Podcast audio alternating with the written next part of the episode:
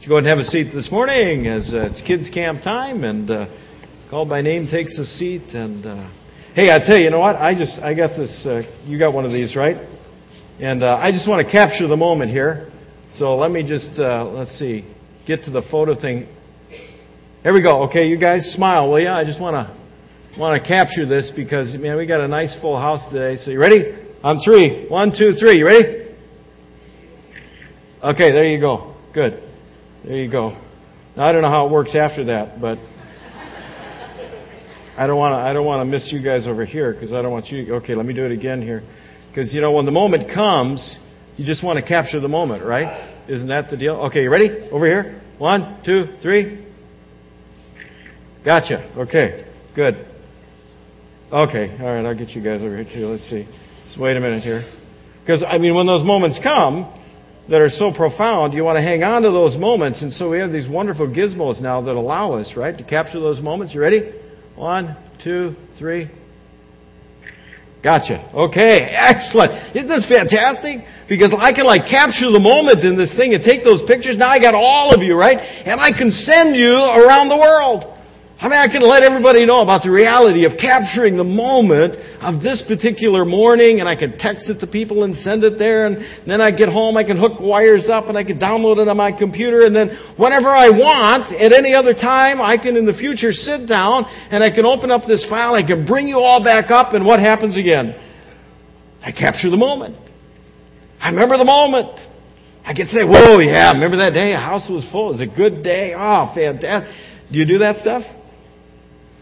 You know, we have been doing that in the church for centuries on a day like today. Palm Sunday. I mean, palm branches all around.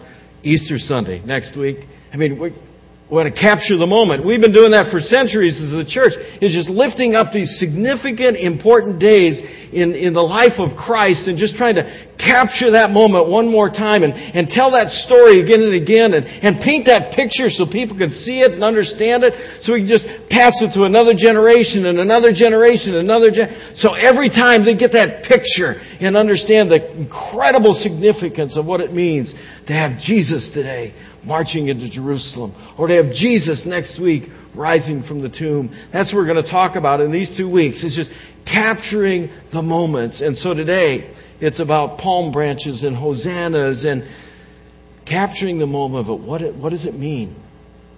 What does it mean for this experience in Jesus' life when he gathered on the Mount of Olives and marched into Jerusalem? Let's hear the story again. If we uh, go ahead, guys, in the slides and get up to the text, it comes out of Matthew 21. And in Matthew 21, it reminds us when Jesus and his disciples came near Jerusalem, he went to Bethphage on the Mount of Olives and he sent two of them on ahead. He told them, Go into the next village uh, where you'll at once find a donkey and her colt. Untie the two donkeys and bring them to me. If anyone asks why you're doing that, just say, The Lord needs them. right away! He'll let you have the donkeys. So God's promise came true, just as the promise had said, prophet had said, announced to the people of Jerusalem, your king is coming to you. He rides humble, rides on a donkey. He comes in a colt of a donkey. Okay, stop there for a minute. Isn't that an awesome Jesus we just experienced? Did you capture that moment? Did you get that picture? I mean, isn't that an awesome Jesus we just experienced right there? I mean, he, he's kind of given commands. He's kind of CEO Jesus, you know. He's kind of giving commands and instructions and telling people what to do. And, and amazingly, he kind of gives the command, he gives the instruction, and the disciples just carry it out and they just do it. And when they go do it, what happens? Everything's just the way he had planned it. Everything is just the way he told them. And, and, and when they get the donkeys and they say, well, Jesus needs it. Okay, fine, good. I mean, everything unfolds like Jesus has this all set, all prearranged, it's all ready to go. And note this the disciples knew nothing about it until the experience unfolded in their life. Remember that. Remember that today. We're going to get back to that at the end. So hang on to that. Did you capture that? Capture that moment. They didn't know what was going on until Jesus unfolded and gave them instructions, and they just followed what he commanded, and it unfolded perfectly. Then the story goes on. The disciples left and did what Jesus had told them to do. They brought the donkey and its colt, and they laid some clothes on their backs. Then Jesus got, uh, got on, and, and many people spread their clothes in the road, while others put down branches which they had cut from the trees.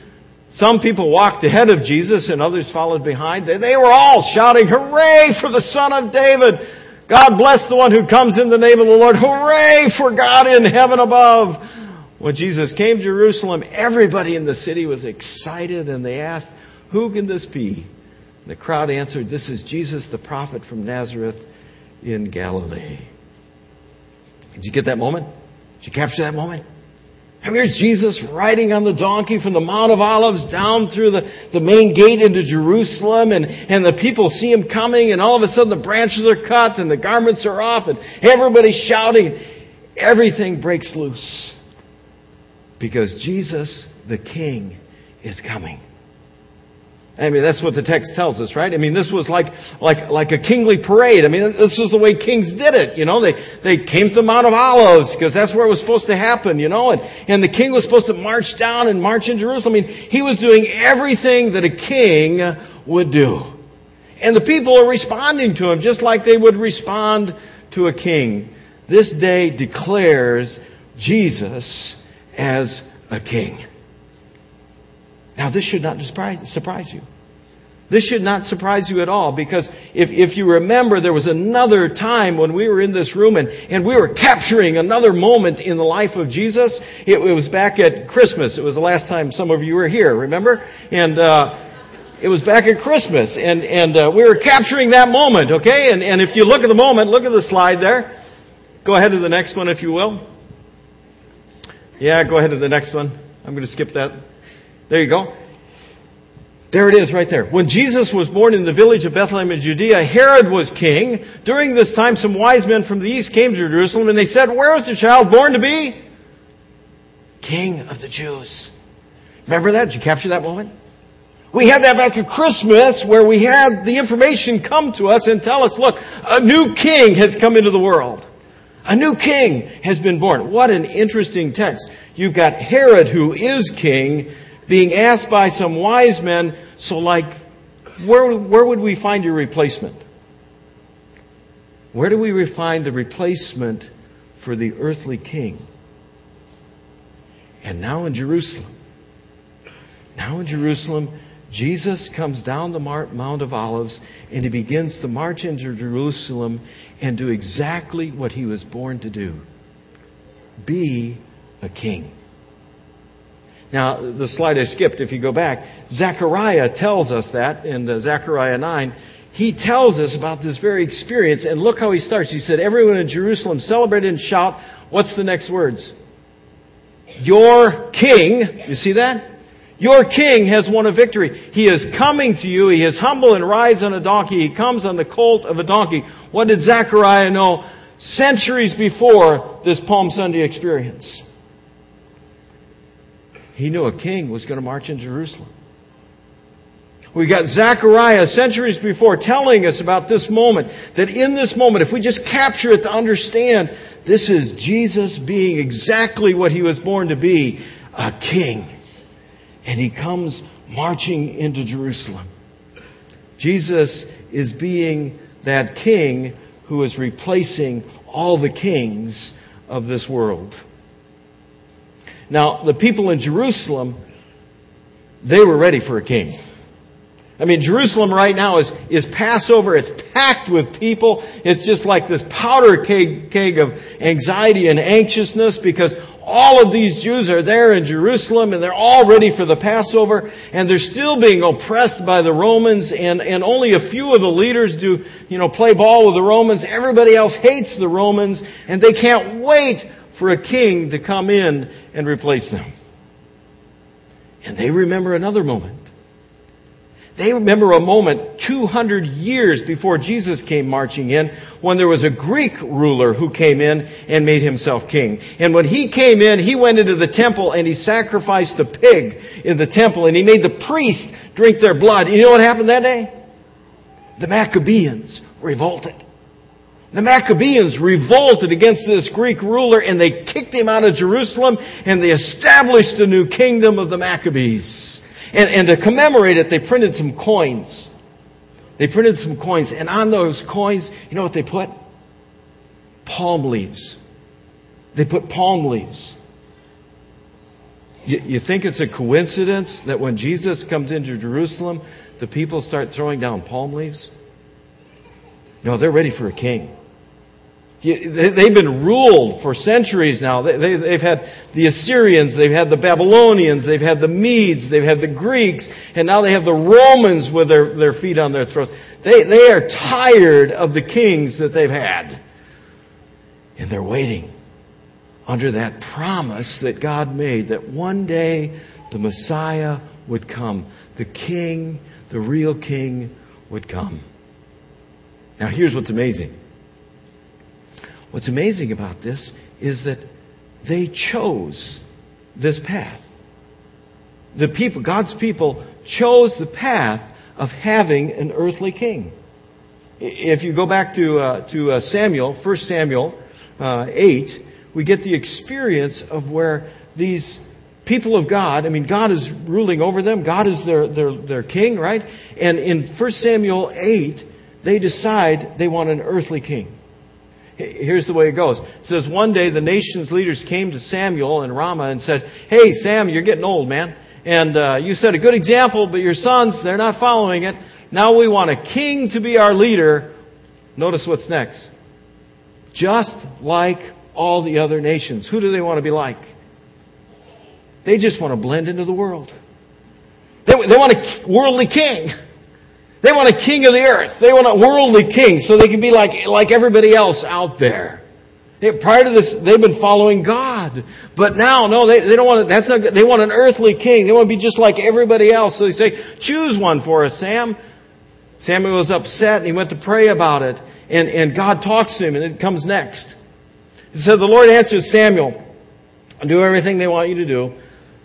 I am really the one they have rejected as their king. Who are they rejecting as their king? They want an earthly king instead of the king of kings and the Lord of lords. See that? Ever since the day I rescued my people from Egypt, they have turned from me to worship idols. Are you capturing the moment?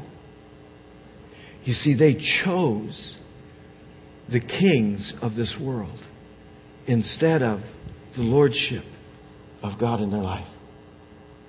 And you know what? we do the same thing. We do the same thing. We, we turn to the king of success. And what happens? That king takes away our family because we spend so much time trying to be successful. Or, or we turn to the king of this world called lust and we give it so much time and so much emotion that we lose our marriage. Or you can go all the other kings of this world. We, we turn to the king of popularity, young people. We turn to the king of popularity. And we lose our integrity. Why? Because that's what kings do. Worldly kings, they take away from us. Samuel, in the next slide, Samuel makes, he said, he told the people who are asking for a king, and the Lord told him, tell them what a king will do, right? He says, if you have a king, this is how a king's going to treat you.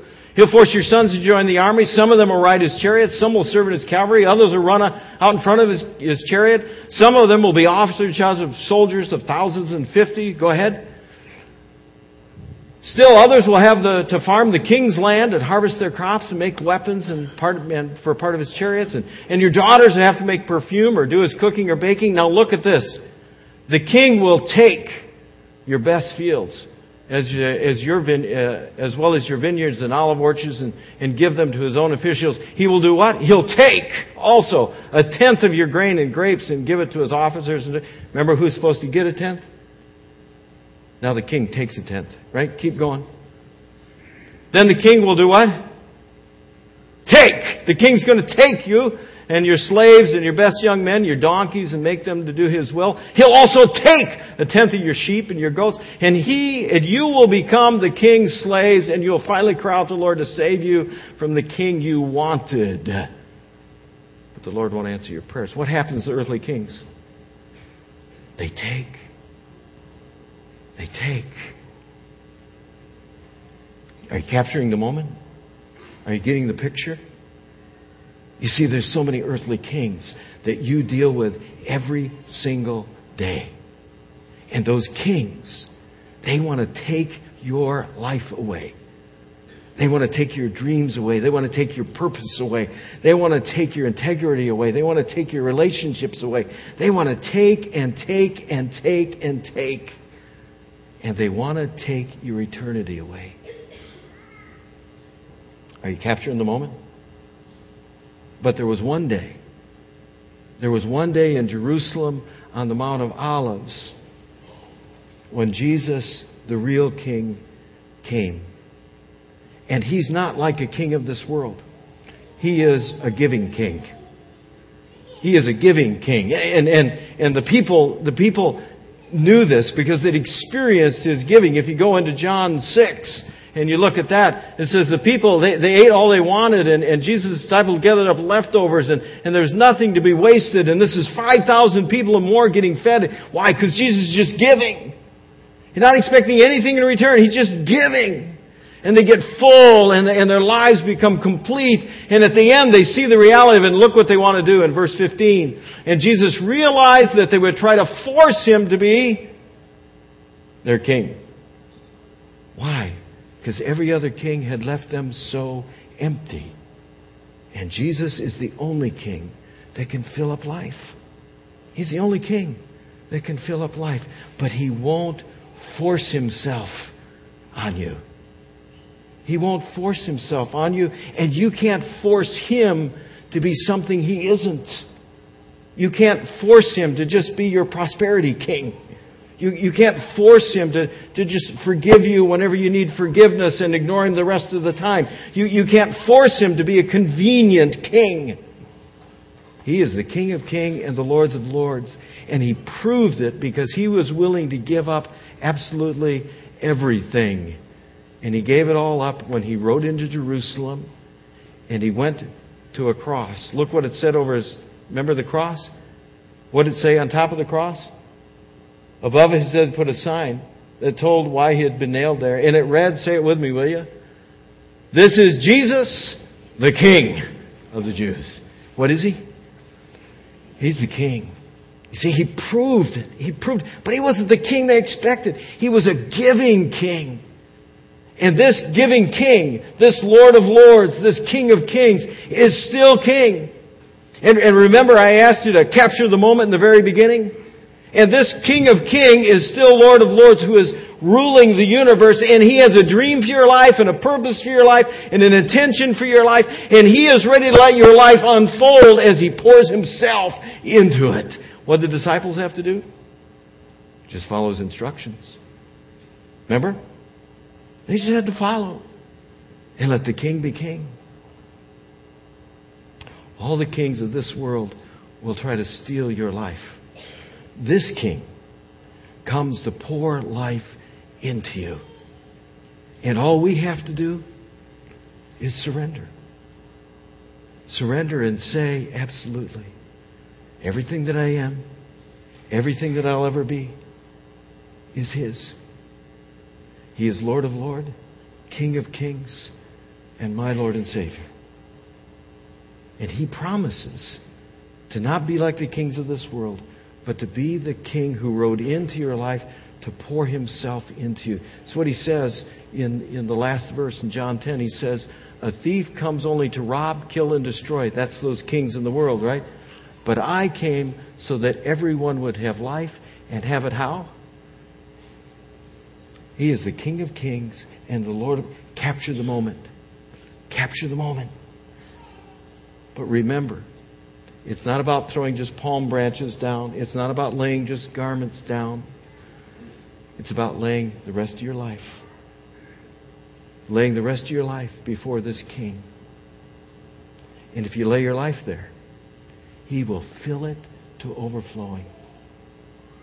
Just to get you to think about that, to ponder that as we end this morning, why don't you go ahead and watch the screens? Capture the moment of that Palm Sunday experience and. Uh, Maybe this video will help you see it.